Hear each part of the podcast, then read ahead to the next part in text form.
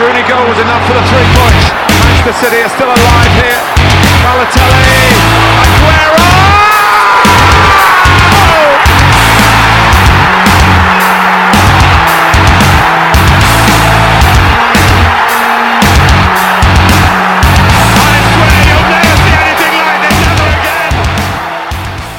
Premier Ligi konuştuğumuz Futbolun Beşiği'nin yeni sezonunun ilk bölümünde sizlerle birlikteyiz. Geride kalan 3 haftayı konuşacağız. Sezonu biraz geç açtık ama bundan sonra artık e, daha düzenli çekmeye devam de, çekmeye çalışacağız programı. Bugün ben Batuhan Özokan, Anıl Kantemir ve Doruk Erişen'le birlikte geride kalan 3 haftayı ve öne çıkan olayları konuşacağız. Hoş geldiniz. Merhaba Batu.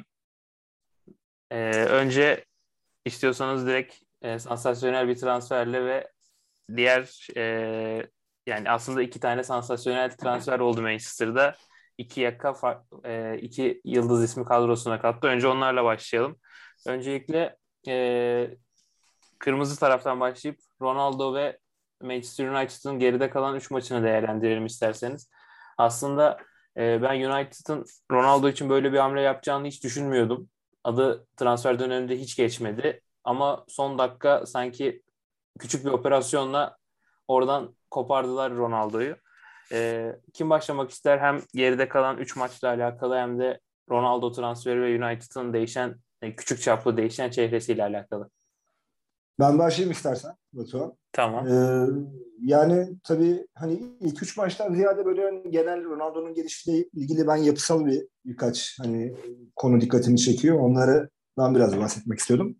Aslında hani biliyorsun Manchester United'ın şu anda lideri aslında Bruno Fernandes ve Bruno Fernandes de Ronaldo arasındaki de hani saha içindeki iletişimle ilgili e, yani bazı problemler olduğunu bu Avrupa Şampiyonası'nda çok ciddi bir şekilde gördük. Tabii orada yani Fernando Santos bu süreci iyi yönetti mi, doğru konumlandırdı mı tabii bir sürü e, başka parametre de var e, bence.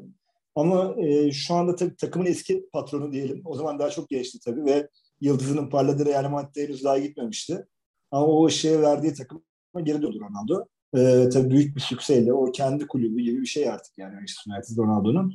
Ama aynı zamanda şu anda kulübün sahibi gibi saha içindeki patronu da Bruno Fernandes biliyorsun ve bu aradaki uyumsuzluk yani saha içindeki uyumsuzluk e, yani bence çok ciddi bir şekilde bir problem olarak çıkabilir. Yani kim alabilirdi santrfor olarak e, dünyada şu anda hani kim, kim alırsın yani Haaland veya e, Cristiano Ronaldo olabilirdi. E, yaştan bağımsız olarak tabii ki bunu söylemek mümkün.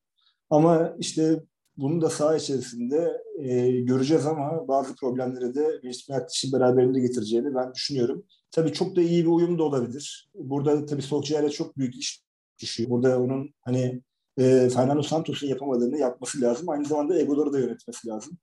E, yani Fernandez de biliyorsun hani tırnak içinde arıza bir karakter e, birazcık.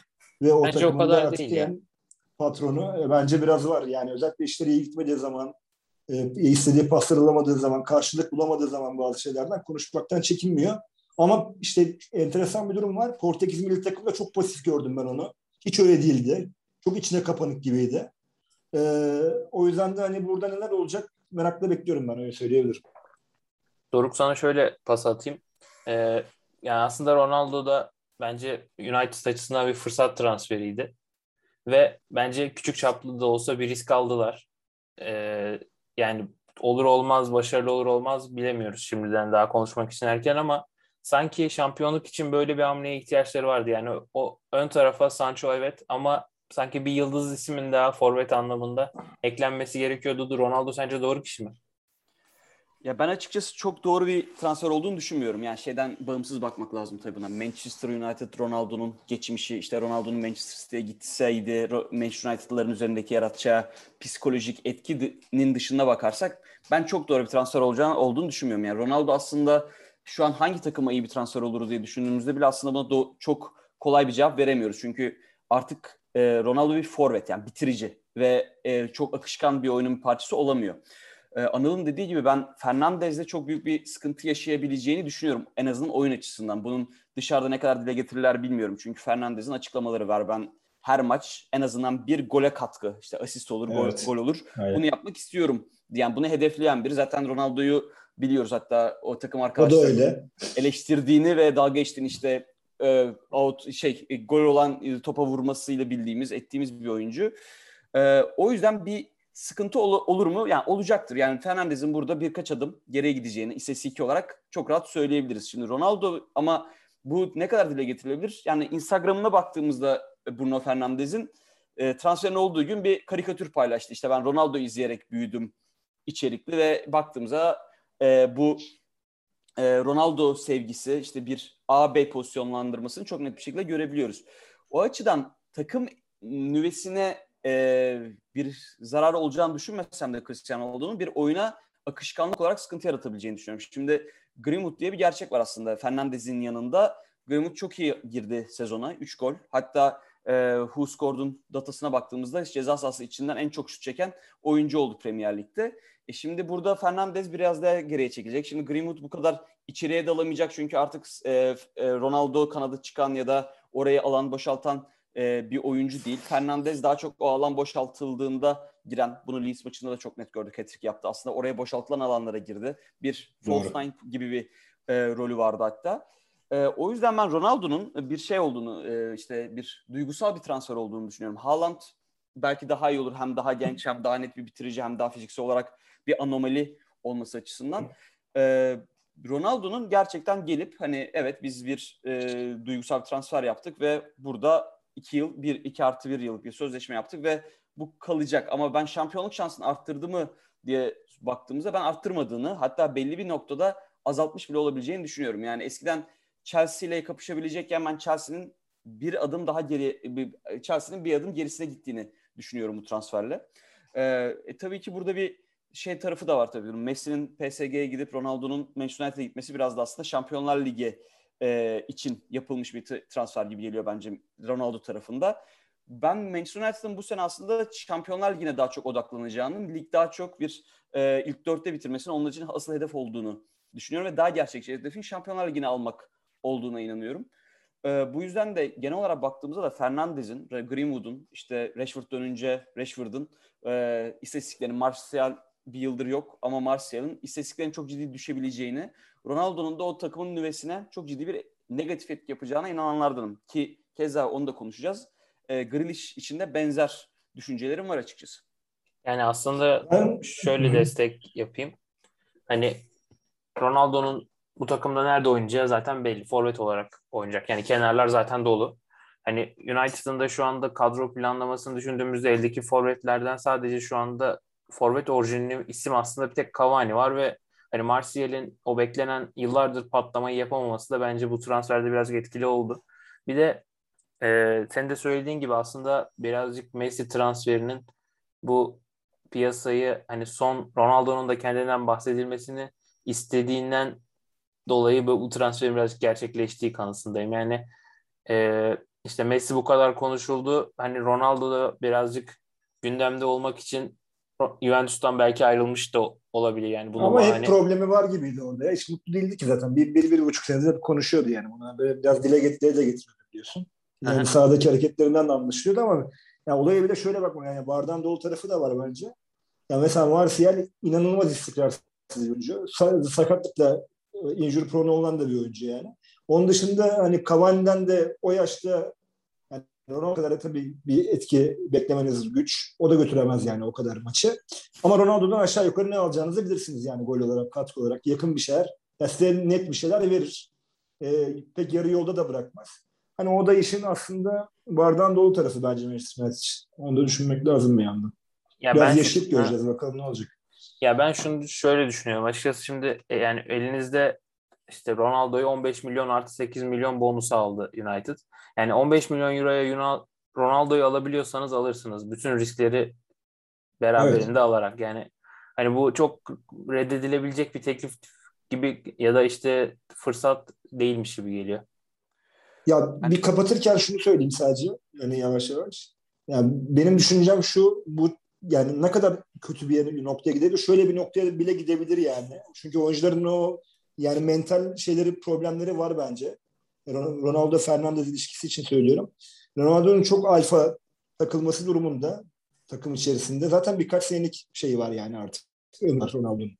E ona yani üzerine bir şey inşa edemezsiniz ama Fernandez'in üzerine inşa edilmiş bir yapı var. Ya yani bu Fernandez'i farklı bir noktaya götürüp ayrılık noktasına götürürse işte buradaki asıl işte Manchester için bence e, problemler orada daha büyük bir noktaya ileri vadede yani bu tabii uzun vadede e, bu noktaya bile getirebilir yani oyuncuları.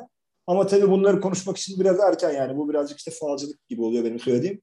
Ama oyuncuların yapısı, bakışları, oyun hem oyuna bakışları hem karakterleri ya birazcık hani böyle şeyleri de düşürtmüyor değil. Doruk senin ekleyeceğim şey var mı? Yani e, hem artı hem eksi tarafa e, ekleyeceğim kısa bir şey var. Sonra da geçelim sonraki konumuza. Yani Ronaldo'nun bu sezon Premier Lig'de e, özelinde 25 golü atacağını herhalde şüphemiz yok. 25 gol 10 asist yapacaktır rahat bir şekilde. Şimdi e, geçen sezona baktığımızda penaltılar hariç 50 gol, e, penaltılarla 60 küsür, 62-60 gol atması, atmış olması lazım Manchester United'ın. E, buna yani marjinal etkisiyle büyük ihtimalle bir 10 gol daha ekleyecek Ronaldo ister istemez. E, e, bu da aslında e, istenilen yani bu kadar net bir gol katkısı aslında her oyuncudan çok rahat alamıyorsunuz maalesef. E, o yüzden de Ronaldo'nun tabii ki e, ofansif açıdan e, çok daha etki etkili olacağını görmek ve kısa vadeli e, bir etkisi olacağını görmek göreceğiz göreceğiz büyük ihtimal. Yani özellikle taraftarların işte burada Manchester United'da bir tanıdığım var. Direkt şey dedi Manchester United maçında bilet bulmam lazım benim. Tottenham Manchester United'la oynayacak işte e, gelecek Ekim ayında. Direkt o maça bilet bulabilir misin bana? diye geldi. Yani bir aslında bir e, sık, e, safları sıklaştırma gibi etkisi de var Cristiano Ronaldo'nun ama Fernandez'in ben ayrılacağını ya da böyle bir nedenle ayrılacağını çok düşünmüyorum. Çünkü e, o işte Ronaldo'nun bir abi figürü halinde olması olsun. Hani uzun vadede öyle bir etkisi olmaz ama belki de kısa vadede işte böyle gol sayılarının, asist sayılarının düşmesiyle beraber hani alttan alta e, işte belki zamanda Neymar'ın, Messi'nin e, hem çok yakın arkadaşlar olup bir yandan da Neymar'ın ikinci planda kaldığı için rahatsızlık duyması gibi süreç yaşanabilir tabii. Sonra yine PSG'de e, birleşti onlar da ama e, ya genel olarak çok keyifli. Ben çok keyiflendim geldiği için. Hatta keşke mesela e, City'ye gelseydi de karşılıklı son bir kez izleseydik de diyorum aynı ligde ama e, en azından Premier Lig'de bir görmek hem Manchester kırmızı formayla hem de e, evi diyebileceğimiz Sporting bence değil. Yani aynı o ülkenin takımı olabilir ama evinde görmek bence keyifli olacak. Yani bir aslında bir nevi Last Dance benzetmeler oluyor. Bence güzel bir benzetme. Sonra bundan sonra da artık herhalde bir e, Portekiz yapıp kariyerini yavaş yavaş sonlandırmaya başlayacağını düşünüyorum. Por, e, şey, ben Amerika Ronaldo. diyorum ya. Amerika'ya Messi ve Ronaldo'nun gitmeden kariyerlerini bitireceklerini çok sanmıyorum. Olabilir. Olabilir. İki, hele 2024 Dünya Kupa şey 2000, 2024 28. Dünya Kupası 28 yani 2028 Dünya Kupası özellikle evet olabilir. Yani orasının bir şey e, elçi e, futbolu oraya götüren iki, ikili olarak da olabilir dediğin doğru. Yani İbrahimovic 39 yaşında orada neler yaptı. Messi ve Ronaldo bu formla zaten orayı dağıtırlar rahat bir şekilde. Ee, United'dan sonra şehrin diğer takımına geçelim. Aslında rekor kırarak e, Grealish kadrolarına kattılar ve me, e, birazcık da Guardiola'nın açıklamalarından anladığımız kadarıyla aslında Grealish öncesinde transferi yapmadan önce yani Messi'nin boşa çıkacağını bilselerdi sanki birazcık pişman olduk, oldular gibi bir izlenim var. E, yani benim okuduklarımdan en azından. Sanki hani bunu bilseydik Grealish transferi yerine Messi'yi alırdık havası var. Ki e, Grealish'in bence birazcık şu an Southgate'de önceki gün yap iki gün önceydi yanlış hatırlamıyorsam. Basın toplantısında milli takımda e, fiyat etiketinin altında çok ezilmeyeceğini söyledi. Ki e, Grealish de ilk toplantı, basın toplantısında aynı cümleleri kullandı. Ama bence birazcık e, ister istemez bir o 100 milyon sterlinlik etiketin ağırlığı hissediliyor. Yani oyuna da yansıyor. Bence Grealish'in. Hala şu an bence ideal konumunu bulabilmiş değil takımda. Ya bu ilerleyen süreçte tabii ki daha da oturacak ama sanki e, o beklenen etkiyi kısa vadede yaratmayacak gibi geliyor Grealish. Ee, ben ya başlayayım para... buna. Ee, iki, yani ben iki maçın canlı izleme fırsatım oldu. Ee, Grealish'in bir tanesi, bir tanesi Community Shield maçı 1-0 yenildikleri. Diğeri de Tottenham maçı yine 1-0 yenildikleri. Yani şeyi görmek çok mümkün. Ee, takıma uyum sağlayamıyor. Yani e, o akışkanlık işte Guardiola'nın açı, pas açıları işte Türkiye'de Abdullah Avcı'nın da söylediği e, Guardiola'nın hangi pası nereden alıp nereye verileceğinin kadar planlandığı sisteminde Grealish hakikaten çok amiyen tabirle outlier diyebileceğimiz bir pozisyonda. Yani topu çok ayağında tutuyor, çok çalıma kaçıyor. O yüzden ben biraz Mahrez'in transferine çok benzetiyorum. Yani e, Mahrez'de e, işte Burnley'e karşı 3 maç oynamayıp sonra Burnley'e karşı hat-trick yap- yapan bir oyuncuya dönüştü belli bir noktadan sonra ama bir yandan da e, maç sıkıştığında oyunu çözmeye çalışan e, bir oyuncuya evrildi. Grealish bunu olabilir mi? Yani işte dediğimiz gibi 100 milyon poundluk bir etiket. Diğer yandan ben o dönemde değildim ama şu anda gerçekten David Beckham'dan beri İngiliz futbolunun gördüğü en primadonna karakter aslında Grealish. İşte konçlarının aşağıda olması yani Saç stili. o saç stili aynen yani The Sun'da şey çıkıyor. E, Grealish saçları nasıl yıkıyor ve bu kadar güzeller diye e, article'lar çıkmaya başladı. Yani aslında bir o İngilizlerin aradığı, İngilizlerin sevdiği e, pozisyona çok uygun. Ama bir yandan da hem o 100 milyon pound hem o bir haklı egosu bence Manchester City'de ona daha büyük problem yaratacak. Yani çünkü Guardiola illaki işte Pep Roulette diyebileceğimiz şekilde devamlı rotasyon yapan ve e, oyuncuları yanında oturtmayı seven bir e, teknik direktör. Ama Grealish bundan önce Aston Villa'da istediği kadar topu istediği ka- kadar ayağında tutup istediği kadar faul olup istediği kadar har- hareket eden bir oyuncuydu. E, bunun etkilerini bence göreceğiz. E, neyse bence şunu yapacak Grealish ile Pep Guardiola bunu çözmesi gerekecek. Ve bu noktada ben City'nin oyununa e, 100 milyon poundluk bir etkisi olacağını inanmıyorum açıkçası. Yani onun altında ezilmez. Ama e, bu Grealish geldi ve oyun değişti noktasına gideceğine inanmıyorum. Ve çok ciddi bir aslında e, forvet sorunu da var Manchester City'nin ve bu süreçte Grealish'in nerede nasıl oynatılacağı ve işte Sterling'idir, De Bruyne'sidir, e, Gündoğan'ıdır, Bernardo Silva'sıdır derken bir kalabalık içinde olacak. İşte Jesus'u görüyoruz sağ açıkta oynuyor. E, Fernan Torres e, false şeklinde oynuyor. Orada bir kargaşa yani gerçek bir 4-6-0 e, akışkan bir 4-6-0 oynadıklarında e, Grealish'in bu akışkanlığa çok ciddi zarar ver- vermek durumunda kalacağını. Çünkü oyun stili ona e, uygun. E, ve bu yüzden de bazı maçlarda bir gol, iki asist, üç gol, işte iki, iki gol attığını göreceğiz ama bence o ihtiyacı olan etkiyi yapmayacak Manchester City'ye. Bir Kane, bir Lukaku e, eklenmesi bu takımı çok daha ciddi bir belki Messi işte sizin de söylediğiniz gibi e, bu e, takımı çok daha farklı bir konuma getirecekken Grealish bence biraz daha bir şey yapmamız lazım ve işte e, çok da pa- yani belli paramız da var harcayabiliyoruz. Şampiyonlar Ligi'nde kaybediyoruz. Bunun için de bir şey yapmamız lazım deyip elle, e, İngiltere'deki en premadonna futbolcu kadrolarına katmalarıyla oldu. Ki Guardiola'nın ben ilk tercihin olduğuna inanmıyorum Grealish'in. Yani getirin ben buradan hangi oyuncuyu almak istiyor almak istiyorum deseydi Grealish büyük ihtimalle ilk tercih olmayacaktı. Abi şöyle atayım pası sana.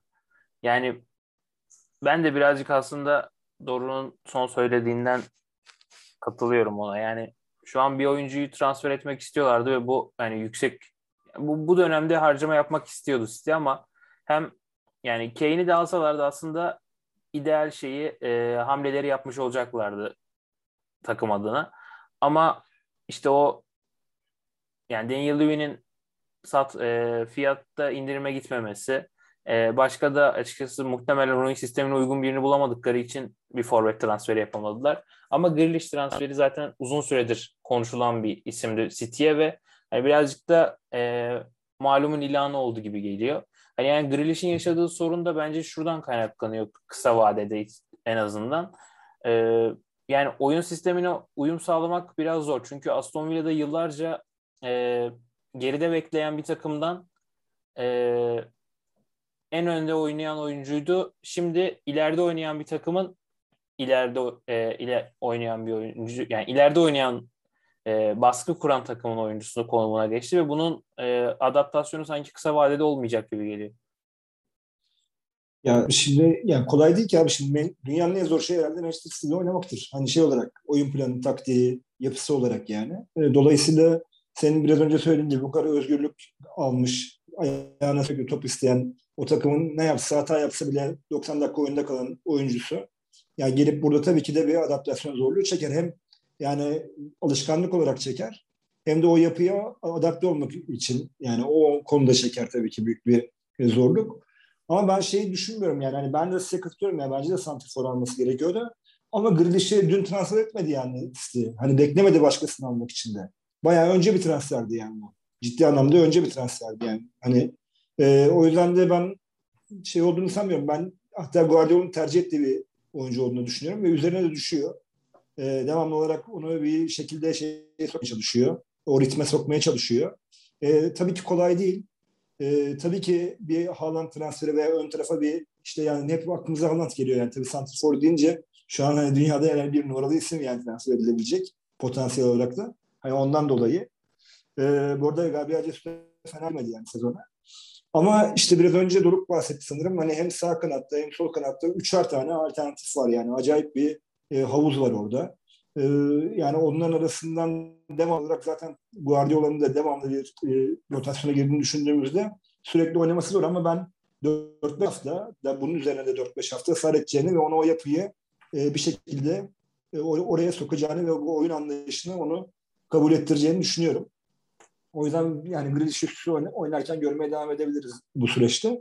Yani 100 milyon konusu da tabii çok konuşuluyor yani. Hani burada da bahsediyoruz ister istemez. Ama yani şimdi dünyada kime sorsanız Grealish 100 milyon eder demez yani. Yani bu bence Manchester City'nin verdiği bir ücret. Ya yani bunun altında oyuncu yani çok berbat bir performans sergilemezse bence kalmaz zaten. Yani çünkü bu oyuncunun ederi değildi zaten. Yani bu şey e, şişirilmiş bir ücret olduğu, biraz yüksek bir ücret olduğu. Yani bu City'den kaynaklı bir durum e, bana kalırsa. E, şeye de katılıyorum söylediniz. Yani birçok şey zaten size anlattınız. Hani Gascoigne'den sonra herhalde İngiltere futboluna yapacağı en yetenekli oyuncu olabilir. Yani hem teknik olarak hem yani top kullanma, o yaratıcılık işte aradıkları oyuncu. Hiçbir zaman İngiltere futbolunda biliyorsunuz öyle çok yaratıcı oyuncu gelmedi. Yani Britanya futbolu için söylüyorum. Hani George Best. Yani Kuzey İrlandalı olduğu için. Yani onun üzerine de herhalde şey bahsedebiliriz yani. İşte Gascoigne'i bahsedebiliriz. E ondan sonra e, yani burada oynayabilecek isimlerden biri de Grealish. Yani evet biraz yüksek maliyet. Evet çok gerek var mıydı? Başka yere transfer yapılabilir miydi? Ben buna da katılıyorum. Ee, ama bu yapıya da o zeki oyunuyla, akıllı oyunuyla uyum gösterir diye tahmin ediyorum yakın gelecekte. Manchester'ı kapattıktan sonra e, aslında bu senenin bence favorilerinden bence en büyük favorisine geçelim Chelsea'ye. Yani Lukaku transferi bence bir değil 2-3 seviye atlattı ve yapılması gereken bir transfermiş izlenimini verdi en azından Lukaku'nun gösterdiği şu kısa performansla. Yani zaten e, Chelsea'nin kadrosu yeterliydi. Sadece işte bir stoper eksikleri vardı ama onu da son gün kapatamadılar. Ama yine de buna rağmen eldeki oyuncular düşünüldüğünde şu an Chelsea'nin kadrosunda bence hiçbir eksik yok. Hatta çok fazla oyuncu var. E, yani Arsenal maçında Kante'nin yedek kaldığı bir kadro sahadaydı ve yani onlara onun haricinde de birçok yıldız isim kenardaydı. Yani şu anda sadece aslında Chelsea'nin Tuchel'in doğru isimleri ilk 11'e yerleştirmesi gerekiyor ve geri kalanının zaten saha içinde bir şekilde çözülecekmiş izlenimi veriyor. Siz neler söylersiniz Chelsea ile alakalı? Doruk? Ee, ben tek bir noktasına katılmıyorum. Yani kadro çok derin. Yani Arsenal maçına baktığımızda Arsenal'in 11'inin ile e, Chelsea'nin yedek kadrosunu karşıladığımızda Chelsea'nin yedek kadrosu Arsenal 11'den daha iyiydi. Yani e, büyük ihtimalle Arteta tüm e, Chelsea'nin tüm yedek kadrosunu Arsenal'de görmek isterdi o maçta. Ama bence tek sıkıntıları stoper bölgesi. Özellikle üçlü oynayan bir e, takımın yani tamam biri Asprilicueta daha bir sabek tandanslı sabek diyebileceğimiz bir oyuncu. E, ama diğer iki stoper Rudiger belki ama üçüncü stoperde işte Thiago Silva artık kaç yaşına geldi artık yaşlandı ve yavaş bir e, futbol e, yavaş bir futbolcu ister istemez. Oraya e, Konate'yi galiba ya şey Kuande istiyorlardı Sevilla'dan. E, Kunde evet. Kunde istiyorlardı. E, alsalar gerçekten o zaman şey diyebilirdik. Yani eksiği olmayan bir kadro diyebilirdik e, Chelsea için. Ama sadece benim endişem e, bir stoper ve ben kişisel olarak şey Mendy'yi çok beğenen bir e, kişi değilim. Yani Mendy bana hala çok e, eski bir kaleci tarzı. Yani ayaklarını kullanamayan, elleri çok iyi bir kaleci geliyor. Tabii Kepa'dan sonra Chelsea taraftarı çok mutlu. Çünkü Kepa ile artık ipler kopmuştu. Ama özellikle Lukaku oradaki gerçekten eksik parça. Yani Manchester City için ne demediysek aslında Chelsea için onu diyebiliriz. Yani Lukaku o takımın e, tam istediği, tam ihtiyacı olan, bağlantı kuran. Çünkü orta sahadaki e, bağlantı oyununu da kurabiliyor. Bitirici de e, zaten Arsenal maçında tek başına tüm yapabileceklerini gösterdi. E, zaten Arsenal'de tabii çok iyi bir örnek değil maalesef artık ama e, ama büyük ihtimalle göreceğiz. Yani Lukaku'nun bu takıma etkisini çok net bir şekilde göreceğiz ki Inter'de de zaten bunu gösteriyordu. Tuchel de bunu, Tuchel de bunu gerçekten çok iyi kullanabilecek bir teknik direktör yani bir deha açıkçası. Ve orada büyük ihtimalle Havertz'e de çok ciddi bir etkisi olacak. Havertz'i de çok etkili göreceğiz. Werner'e üzülüyorum ben. Werner çok umutlarla geldi. Büyük ihtimalle eskisi eski performansını gösteremeyecek. Ben tabii ki yine şey diyemiyorum. Yani pişmesi gereken bir kadro gibi geliyor bana e, hala. Yani Sabek James tamam çok etkili e, ama işte yine görüyoruz işte e, Liverpool maçında kırmızı kart gördü tabii çok haklı haksız tartışılır bir yani kurallara uygun bir kırmızı kart ama yani orada da yapacak bir şey yok. Ama bir sağ işte wingback'te sağ wingback'te James hala biraz e, e, sırıtabiliyor. Mount hala genç. İşte Kante, Jorginho çok iyi iki orta saha. E, var. Çok iyi kadro ama bu, bu e, Premier Lig'de görüyoruz. Çok iyi kadrolar var ama biraz birlikte zaman geçirmeleri ve pişmeleri gerektiğini düşünüyorum ben e, onlar için. Ama çok keyifli. Yani beni en çok heyecanlandıran takım şu an Chelsea. Bir süredir öyle. E, ve bu böyle de olmaya devam edecek. Yani Ziyeh'in falan e, yedekten girdiği e, kadro polis için nereye konulacağını bilinemediği bir kadrodan bahsediyoruz. E, çok heyecan vericiler. E, çok sükseli galibiyetler alacaklardır. Ama e, Premier Lig'de o ünlü şey dönemine gelindiğinde, Festive Period'a geldiğinde yani Boxing Day dönemine geldiğinde 14 günde 4 maç oynandığındaki performansları e, önemli aslında. Çünkü birçok takım aslında orada kaybediyor şampiyonluğu. Derin kadro buna çok yarayabilir. E, buraya oradan atlamalarını ama biraz da tabii ligin amiyane tabiriyle kaşarı olmak gerekiyor ve henüz o kaşarlık seviyesindeler mi emin değilim. Bir de Tuhel tarafına bir şer koymak lazım. Ne kadar bu oyuncuları sıkacak. Yani çünkü Tuhel'in biliyoruz belli bir noktadan sonra oyuncuların e, Tuhel'in onları çok sıktığına dair e, dertlendiklerini, şikayet ettiklerini biliyoruz. İşte PSG'de bunu yaşadık.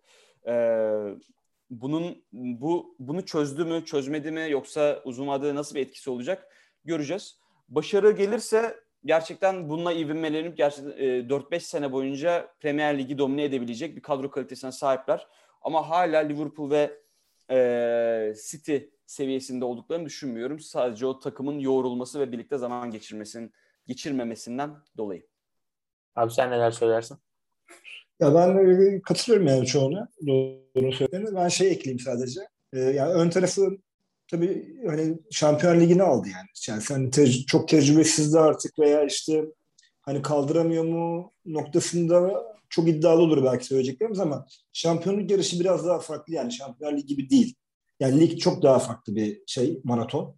Çok uzun bir maraton. Çok mental daha zorlayan özellikle işte Boxing Day dönemi daha sonra işte artık o Şampiyon Ligi'nin cafcaflı dönemiyle lig maçlarını sıkıştığı artık o son çeyrek. Yani oralarda biraz daha işte o biraz önce doğru söyledi kaşarlanma kısımlarında o stres, o baskı, o ön taraftaki e, oldukça genç oyuncuları nasıl etkileyecek? O bence en çarpıcı nokta yani onlar gelecek sene, geçen seneden bu seneye neler taşıdılar? Yani onları görmek bence heyecan verici olacak. Mason Mount için olsun, işte Pulisic, yine işte Werner dahi yani ki onu artık yavaş yavaş tecrübeli oyuncuya doğru evrilmeye başlayan bir oyuncu. Her ne kadar genç olsa da çok fazla çünkü üst düzey maç yapmış bir oyuncu. Kai Havertz yine aynı şekilde. Yani burada tabii ki bu işte genç nümerenin belki Lukaku'nun orada işte onlara bir faydası olabilir. Ee, şeyi e, son periyodu nasıl çıkaracağı çok önemli bence Chelsea için ama yani bu kadroyu korudukları sürece bir de e, iyi takviye ile biraz da belki e, çok fazla sırıtmayan papaz oyuncu gerekiyor bence Chelsea'ye. Onları da belki alıp tecrübeli e, çok oynamış buralar işte geçmiş örneklerden Roy Keane gibi bir oyuncu mesela. E, yani bu tip bu oyuncularla hem takımı da bir arada böyle tutabilecek genç oyuncularla biraz daha deneyimli oyuncuları e, o harmanlayabilecek bir isimle e, yani daha iyi bir noktaya gider. Ama 2-3 sene sonra bence de bunun zamanı henüz Chelsea için biraz erken gibi geliyor bana. Tabii Tuchel de Tuchel'in de böyle bazı denemeleri yani bozabilir işleri e, diye düşünmüyor değilim. Bence burada şey yani Kante'nin ve Jorginho'nun önemli görevler düşüyor onlara. Ama yani onlar da hani oyun olarak uygun oyuncular ama hani takımı etkileri ne boyutta olabilir? Hani ne kadar e, etki edebilirler? Yani sözlerini ne kadar geçirebilirler? Emin değilim. Yani o konularda tabii tereddütlerim var.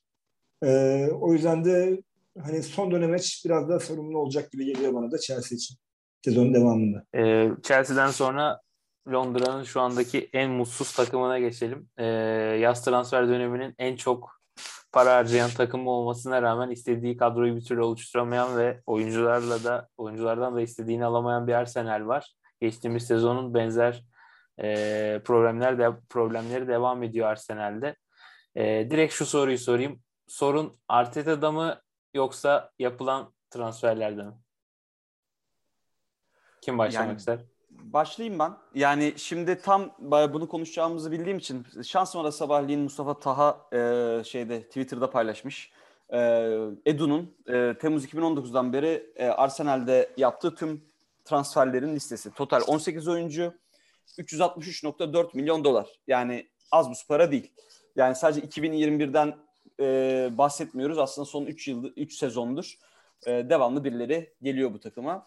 Ya ben bu listeye bakınca çok kötü bir futbol menajer menajeri hissiyatı alıyorum Arsenal ile alakalı. Yani Tomiyasu çok gerçekten FM 2020'de al oynat. Ee, yani yedek sabek oynar. Yani bu takımın gerçekten ihtiyacı olan 24 milyon pound'da bir Ramsdale mıydı? Yani hiç sanmıyorum. Yani gerçekten Ben Leno, Ben Leno'yu mu satacaklardı? Yani geçen yıl e, Martinez'i ben sattıklarına çok doğru bir hareket olduğunu düşünmüştüm. Yani Martinez yedek kaleci olarak fazlaydı ve 20 milyon pound bir gelir elde etmişlerdi. Yani bu 18 tane e, imzaya baktığımızda ya gerçekten çok iyi transfer dediğimiz yani en azından kağıt üstünde çok iyi transfer dediğimiz Parte, Thomas Parte diyebiliriz. Pepe çok iyi performans göstermedi ama o zaman çok umut vaat ediyordu ama Pepe'yi aldıkları dönemde de gerçekten şu deniyordu. Zaha 90 küsür milyon pound istemişti yanlış hatırlamıyorsam.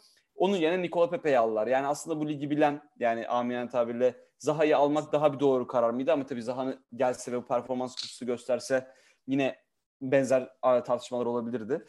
Ee, benim çok beğendiğim Ben White, Brighton son dönemde özellikle e, Türk e, Türklerin e, Türk taraftarlarının da bildiği, Türkiye'deki taraftarların da bildiği e, Gra- Graham Potter hocanın e, Evet. ta- takımı e, Galatasaray Östersunds'la elemişti e, yıllar önce. E, çok iyi futbol oynuyorlar ki bu sene bence çok daha başarılı olacağına inanıyorum. Ben White ama 50 milyon pound bir fiyat etiketi emin değilim. Yani dediğim gibi ba- tek tek baktığımızda birkaç iyi adam e, şey iki, birkaç iyi futbolcu görebiliyoruz tabii ki. Ama hiçbiri A sınıf hatta B artı diyebileceğimiz oyuncu değil maalesef. Yani bunun sonucu yani bir, bir vasatlıkta sıkışmış bir Arsenal görüyoruz. E tabii ki şey de çok şanssız. Yani bu sezonun başlangıcında ilk maç zaten Brentford e, bence Moneyball dediğimiz yani zaten e, Statsbomb'un da kurucu e, kurucusu olan işte Mijelantı'da tadın da sahibi olan e, bir grup o ve gerçekten bu işi çok iyi beceriyorlar. Sattıkları oyunculara baktığımızda Ben Rahma işte gelecekte belki sözünden adından daha çok söz ettireceğiz edeceğiz. E, bir Brentford yenilgisi çok da şaşmadık. Hatta kadroya baktığımızda ilk 11'lere baktığımızda zaten şaşmamak gerekiyordu. Covid'de vurdu 5 tane oyuncusu e, saka, e, Covid'e kurban gitti. Sonra Chelsea zaten beklemiyorduk. Manchester City zaten beklemiyorduk. Yani 3'te 0 yapması belki olan her şeyi biraz daha kötü gösteriyor. Şu an önümüzdeki 5-6 maç çok daha iyi fikstürü var Arsenal'in ama e, her, göründüğü kadar kötü bir durum değil ama tabii ki özellikle Tottenham'ın lider Arsenal'in sonuncu olduğu bir e, durumda insanları daha da rahatsız ediyor. E, açıkçası bu kadroyla, bu transfer sistemiyle artık Arsenal top 6 takım mıdır çok emin değilim. Yani özellikle o vizyonu gösteremediklerini düşünüyorum. Buradaki bence sıkıntı iyi bir vizyon koyamamaları. Yani Arteta mı? Eğer bu vizyonun ne kadar parçası Arteta'ysa e, Arteta da o kadar. Ama Edu'yu kesinlikle bu işin parçası e, koymamız lazım. Biraz da spoiler verelim. Bir sonra konuşacağımız takım Tottenham. Tottenham e, Juventus'tan Paratici'yi getirdi. Belki de Tottenham'ın şu anki uzun vadedeki, orta uzun vadedeki en büyük e, pozitif yönü bir yapıyla gitmeleri. Arsenal'de bu yapıyı göremiyoruz. Yani sanki e, ne yaptıklarını bilmeyen ve gerçekten ya şurada da Kelepir, William varmış bir de David Luiz de yanına koyduk mu aslında bu takım olur deyip ilerlemeye çalışan bir takım hissiyatı veriyor ben veriyor bana ve bu şekilde bir lig atlamaları yani bir tekrar B artı A, A seviyesine gitmeleri çok mümkün değil. Ee, bu bir sürede böyle devam edecek. Ee, işte takımların Real Madrid'in e, kadrosunda düşünmediği oyuncuları katıp onları devşirmeye, geliştirmeye çalışacak ama bu yapıyla da kimi ne kadar geliştirecek o da çok şüpheli açıkçası. Yani Tottenham'dan şöyle bağlayayım. En azından orada dediğin gibi Paratici'yi alıp belli bir şablon ortaya koydular ve bunu menajerle de desteklediler. Yani Nuno Espirito Santo'yu e, Wolverhampton dışında yani tabii ki önceki kariyeri var Portekiz'de ama ben öncesini hatır, bilmiyorum. Yani Wol, Wolverhampton'da Santo'yu tanıdım ve oradaki işte alt ligden başlayan tabii ki birazcık Brentford'unkine benziyor ama Brentford'dan ya benzediği kısım işte Wolves Portekiz'de alıyordu. Brentford biraz da e, İskandinav ülkelerinden oyuncu alıyor. Yani Wolves'ta yaptıkları ve geliştirdiği, getirdiği yer açısından baktığımızda hani Santo, Paratici ve çizilen plan aslında doğru gibi geliyor ama Arsenal'de bunun çok kolay e, yani bunun olmadığını görüyoruz. Aslında ben şuna bağlıyorum bunu. İşte bu geçtiğimiz sene bu yani son dönemdeki işte Avrupa Süper Ligi projesinde bence en çok darbeyi alan takımlardan biri Arsenal oldu. Yani taraftar baskısı ve yönetim e, yönetimde yaşanılan sorunlar sebebiyle. Hani bu yazık işte biz transferi yaptık yapamıyorsa hocanın suçudura dönecek gibi geliyor. Yani devam edecek bir yere kadar Arteta ve muhtemelen sezonun bir noktasında ayrılacak gibi geliyor bana. Yani burada birazcık sanki bu gidişatı e, kendilerinden atmak için böyle bir işe kalkıştılar gibi geliyor. Hani çok plan dahilinde yapılan transferler gibi ben de o bunların çok plan dahilinde yapıldığını düşünmüyorum. Ee, abi sen neler söylersin Arsenal'le alakalı?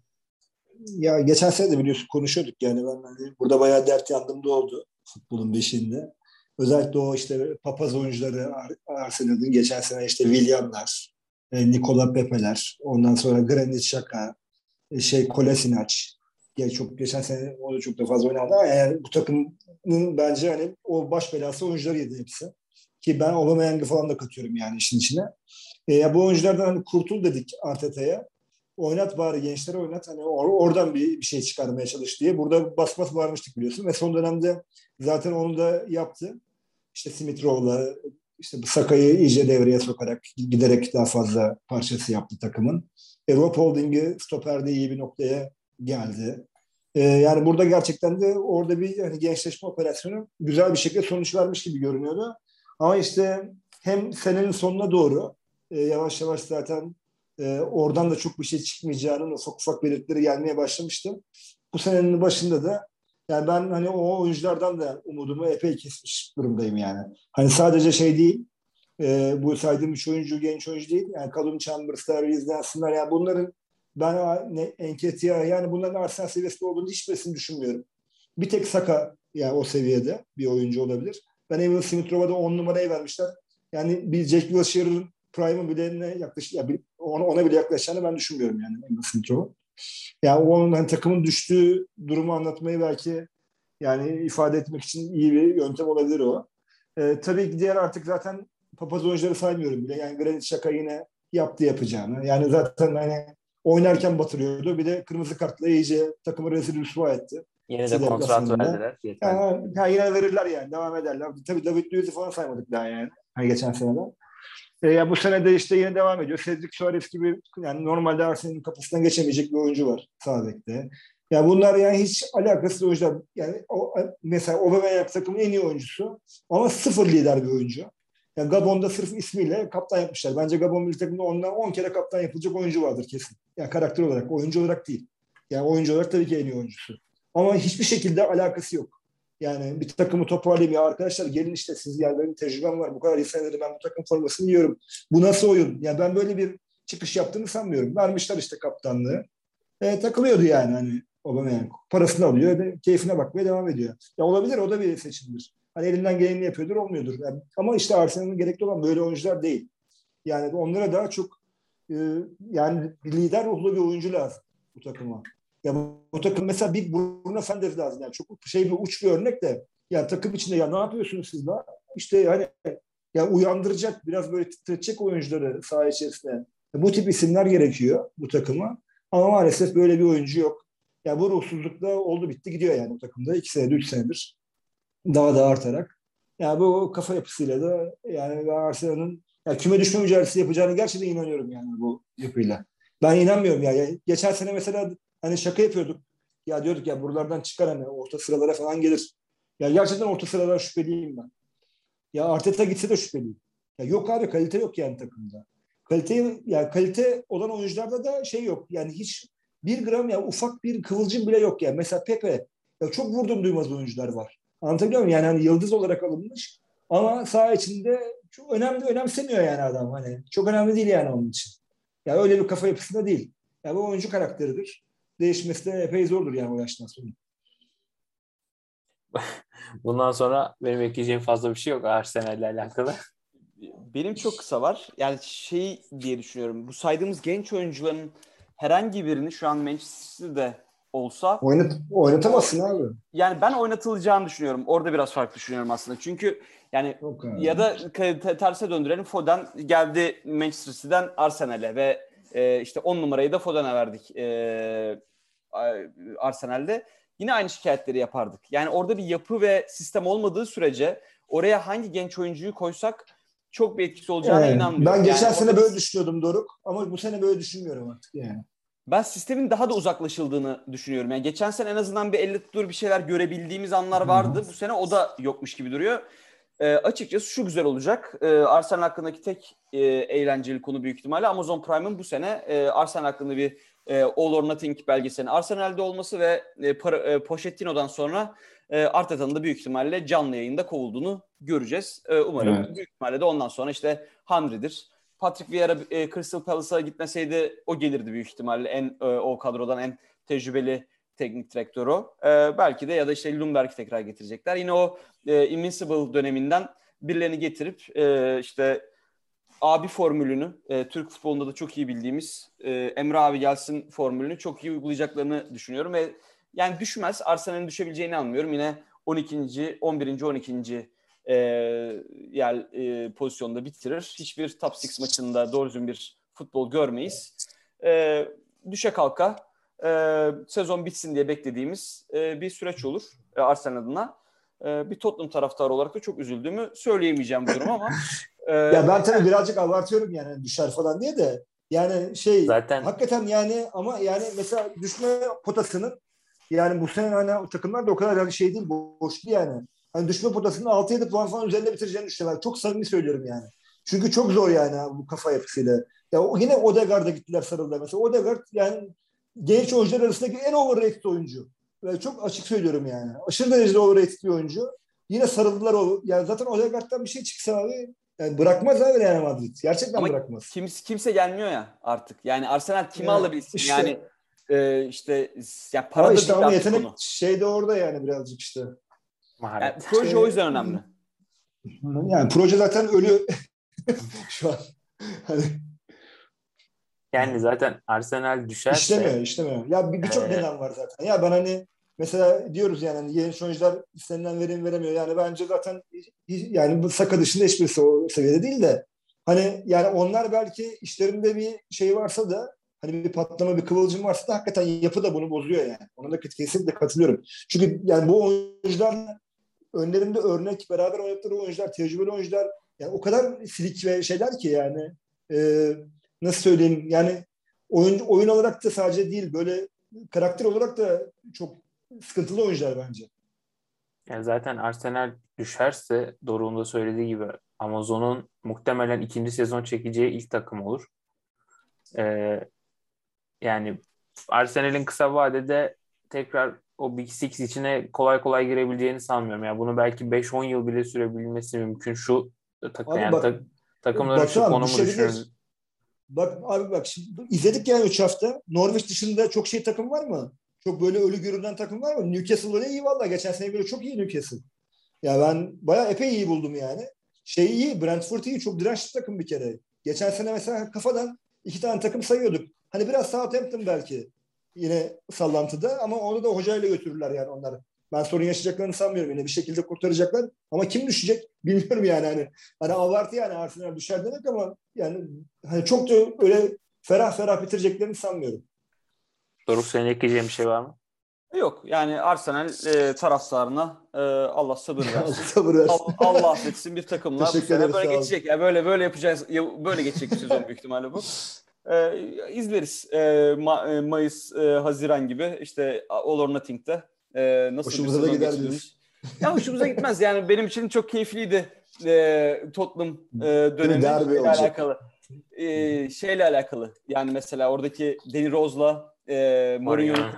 benim unutamadığım bir sekans yani hay- ben, çok çok keyifle izlediğim bir andı. Öyle pozisyonlar olur mu olmaz mı bilmiyorum ama draması yüksek bir e, All or Nothing. Herhalde Jeff Bezos e, ellerini ovuşturuyordur en azından o açıdan. E, işin goy goy tarafını da öyle bir şey kapatalım.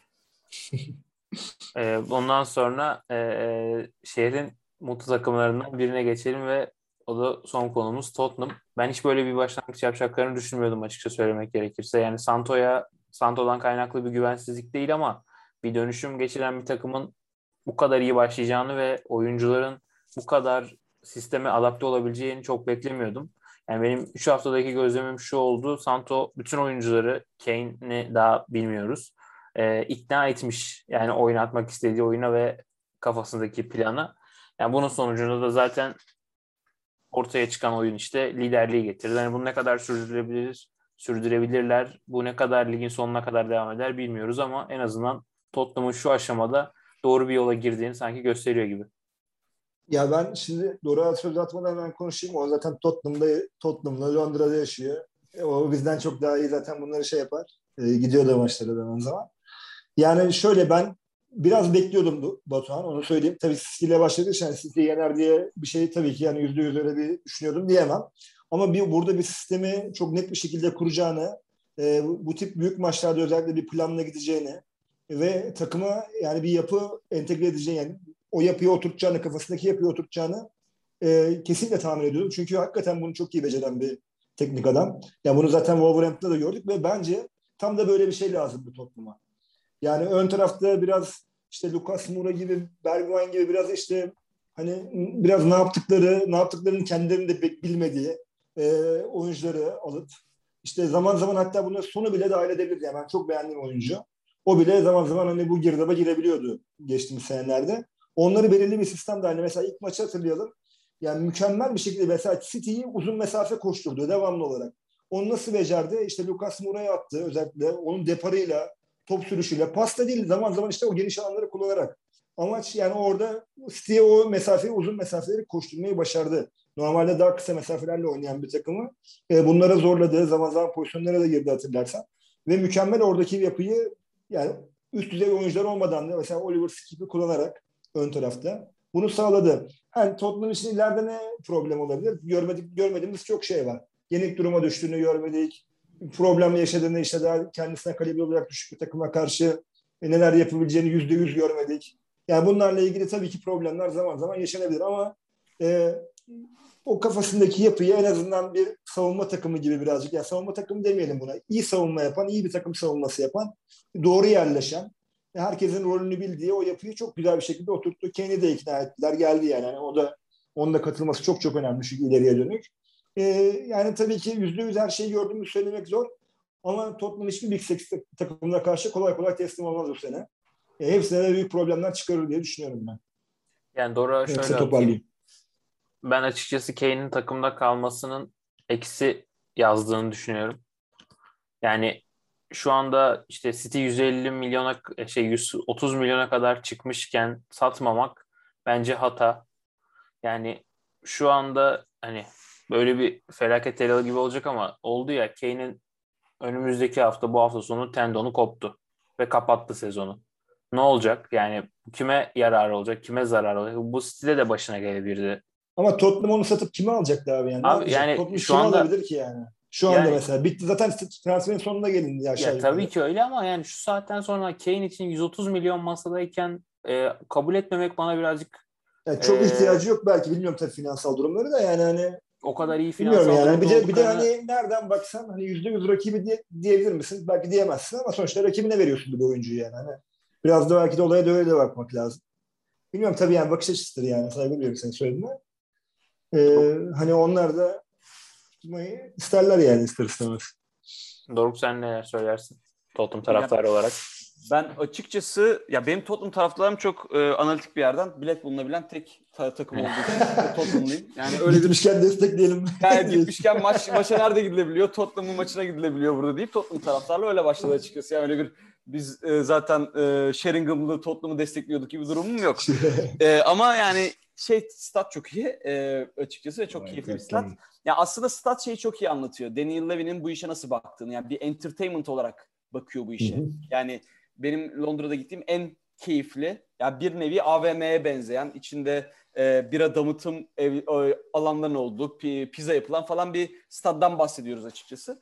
Şimdi e, NFL'de de NFL'de de yeni sezon bugün bu bu hafta sonu başlayacak. İki hafta iki ay sonra galiba Londra'ya gelecekler diye hatırlıyorum ama Batuhan son dakika verdi zannettim bir anda. ha yok.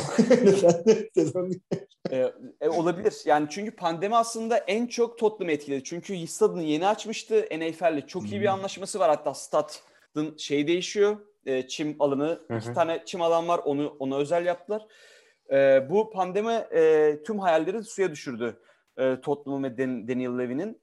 Açıkçası ben kısa vadede çok umutlu değilim. Yani 3'te 3 yapmış, hiç gol yememiş bir takımın için kısa vadede için çok umutlu değilim demek biraz abes kaçabiliyor ama e, Hmm. ben ben oyuna o kadar ikna olunabileceğini düşünmüyorum. Yani bu aslında çok şey bir oyun gibi geliyor. Kazanınca övülebilecek bir oyun gibi geliyor. Hiçbir 3 maçın 3'ünde de ki 3 maçın ikisi gerçekten e, ligin çok iyi olmayan takımlarına karşıydı. Yani Wolves deseniz e, ortaya çok da bir şey koyamayacak bir noktada. Yani en iyi oyuncusu Jimenez hala o travmatik sakatlılığı yaşıyor içinde görüyoruz maalesef. Orada da Evet. bir değişim var. Ya orada evet yani e, Nuno Espresso'dan Espirito Santo'dan sonra yine bir Portekizli geldi. Portekizli geldi. Jorge, Evet. Jorge Mendez'in takımı olmaya devam ediyorlar. Ee, Wa- Watford yeni çıkmış. Yani ne olursa olsun tamam işte. İyi sağ- ama iyi ya Watford. Ben çok beğendim Watford'u. Yani yine de yeni Gelişi. t- çıkmış. Yani o yüzden Evet, tabii, tabii. maçın e, ilk maç City bence e, Nuno Espirito'nun en çok sevdiği rakiplerden biridir. Yenmeyi bu e, şeyde de gördük. 2-0'lık bir e, şey maçı vardır. Emirates'teki bir e, maçı vardır. E, Wolves'uz Wolves'un. E, Adama Traore'nin e, harika oynadığı bir maçtı. Etihad'da. Liverpool'un şampiyonu. Etihad e, Ha. Emirates diyorum. E, Etihad'da oynadığı. E, aslında 3 maça baktığımızda 1-0'lık skorlar e, bana çok ciddi bir şey veriyor. E, rahatsızlık veriyor. Çünkü hiçbir maçta gümbür gümbür oynamadı. Son maç baktığımızda sonun sonsuzluğa vurduğu ve aslında kalecinin hatasında atılan bir gol. E, bunlar e, ben Tottenham'ın uzun vadede e, yani uzun vadede yani bu sezon çok başarılı olabileceğini hala inanmıyorum. E, Tot, e, Arsenal üzerinde bitirirler. Tek başarıları bu olur. E, açıkçası konferans liginde bile sonuna kadar giderler mi emin değilim. Yani Roma var. E, kendi e, grupları da aslında çok başarılı değil ki İngiliz kulüplerinin böyle e, Euro- e, Avrupa Ligi'ye bile çok ciddi önem vermediğim noktada konferans ligini bile kazanamayacaklarına inanıyorum. E, o yüzden 3'te 0 yapmış liderlik ve olabildiğince bu sezon o yaşanabilecek en keyifli süreç. Kane konusuna dönersek ben satmamanın daha doğru olduğuna inananlardanım. Yani anlıyorum 130 milyon pound masadayken satmamak gerekirdi. Ee, yani şundan dolayı e, Bale'a Bale'ı sattıktan sonra 100 milyon poundla yapılanları gördükten sonra 130 milyon pound'u da nasıl harcayacağı konusunda çok ciddi endişelerim vardı benim e, Tottenham için. Hatta bir ara şey yazıldı. Kane City'ye gitseydi Ronaldo'nun Tottenham'a geleceği yazıyordu. Çünkü Paratici bağlantısından dolayı işte Juventus'a da Paratici getirmişti Ronaldo'yu. Ee, bu olsa bence doğru bir karar olabilirdi. Yani mesela o, o da keyifli bir süreç olurdu. Ancak e, Kane elinizde Kane gibi oyuncu varsa geçen yıl hem gol hem asist kralı varken de bunu satmak çok büyük bir risk. Çünkü e, ne olursa olsun taraftar gerçekten çok heyecanlı Kane için. E, yani o özellikle City maçının sonlarında duymuşsunuzdur. E, maçta Are You Watching Harry Kane sesleriyle tezahürat yaptı Team Stad ve hakikaten de benim e, Tottenham'da yani Spurs'un stadyumunda gördüğüm en ateşli süreçti aslında. E, o açıdan e, ben Paratici ile işte ben Nuno Espirito Santo'nun 2-3 yıldan fazla kalabileceğini düşünmüyorum Spurs'un başına. Bence bir geçiş teknik direktörü. Hayallerindeki teknik direktör de bence o değildi. E, orada bence Paratici bir uzun vadeli plan yapıyor. Arsenal'de olmayan şey bence Tottenham'da o var. Uzun vadeli ve sonunda da e, bir kadroyu geliştirdikten sonra da başlarına başına iyi bir teknik direktörle belki bir şampiyonluk kovalamak e, isteyeceklerdir. Ben Pochettino'nun e, bu 2-3 sene içinde tekrar döneceğine inananlardanım. e, Tottenham'a. E, çünkü orada bir kapanmamış bir iş var. Ve bu sezonda bundan daha ileri gidebileceğini, bundan daha başarılı gördü, göreceğimiz bir sezon olacağını düşünmüyorum. Top 6 takımlarına karşı başarılı olabilir. Yani beraberlik galibiyet alacaktır ama e, bir, e, ortalama bir takımlara, düşük profilli takımlara karşı çok ciddi sıkıntılar yaşayacağına inanıyorum. Çünkü üretememe problemleri var. E, bu sezonda bence en büyük yıldızı, iki yıldızı Tottenham'da Dele Alli ile Bergwijn olacak. E, yükselen yıldız. Çünkü Dele Alli'nin iyi oynadığını görüyoruz. Bergwijn de bence e, şeyin sevebileceği, Nuno Espirito Santo'nun sevebileceği bir oyuncu. Son bildiğimiz gibi olur. Kane de yine bildiğimiz gibi olur ama Dele Alli ve Bergwijn e, bekleyenlerin üstüne çıkacağına inanıyorum. Yani benim Kane'le şey... alakalı söyle, şöyle vereyim abi sana sözü. Yani Kane'le alakalı endişem şu. Ayrılmak isteyen bir oyuncuyu tutmak ne kadar mantıklı? Yani Kane ne kadar adapte olabilecek bu sezona? Ben hala bunu düşünüyorum. Yani ayrılmak ayrılmak istediğini bu kadar alenen beyan eden bir oyuncu yani ne kadar verimli olabilir ya da ondan ne kadar verim beklemek doğru olabilir ondan emin değilim. Ee, ben şöyle düşünüyorum. Kane ile Tottenham arasındaki bağ biraz daha farklı. Yani sallıyorum Ronaldo'nun Juventus'tan ayrılmak isteyip ayrılamaması durumuyla Kane'in Tottenham'dan ayrılmak isteyip ayrılamaması arasında fark var. Çünkü yani Tottenham'ın bir efsanesi. Yani Tottenham öyle çok büyük efsaneler olan bir takım değil ve Kane şu an Tottenham'ın gelmiş geçmiş en büyük yıldızı açıkçası. Ee, o yüzden de ben Kane'in oraya elinden geleni vereceğine inanıyorum. Hatta o bahsettiğimiz All or Nothing belgeselinde de Mourinho'nun bir açıklaması vardı lider olarak. Yani e, Kane'in liderlik tarzı olarak yaparak liderlik eden bir oyuncu demişti onun için. Yani böyle bağırarak çağırarak değil. E, ben Kane'in bunu yapabileceğine inanıyorum. Messi Ronaldo seviyesine çıkmak istiyor musun diyordu. O da çıkmak istiyorum diyordu. O zaman birlikte çıkalım diye söylüyordu Kane için. Hani bence de o seviyeye çıkabilecek potansiyeli var. Artık yaşı da birazcık yavaş yavaş geçmeye başlıyor. 28-29 yaşına geldi ama yani e, geçtiğimiz Haziran Avrupa Şampiyonası öncesinde verdiği röportajlarda da söylediği gibi muhtemelen şeyi geçecek. Alan Shearer'ın gol rekorunu geçecek Premier Lig'de ama bu kariyeri kupasız tamamlamak yani geçtikten sonra bir önemi kalmıyor gibi geliyor. Ya öyle e, haklısın ama bir yandan da e, ben Ronaldo ve Messi seviyesine çıkabilecek şu an dünyada iki futbolcu olduğuna inanıyorum. Yani Mbappe ile Haaland. Yani hatta ben Mbappe'yi bir tık daha öne koyuyorum. Neymar bile bence o seviyeye çıkamadı. Ben Kane hiçbir zaman o seviyeye çıkabileceğine inanmadım ve inanmıyorum da. Öyle bir futbolcu değil.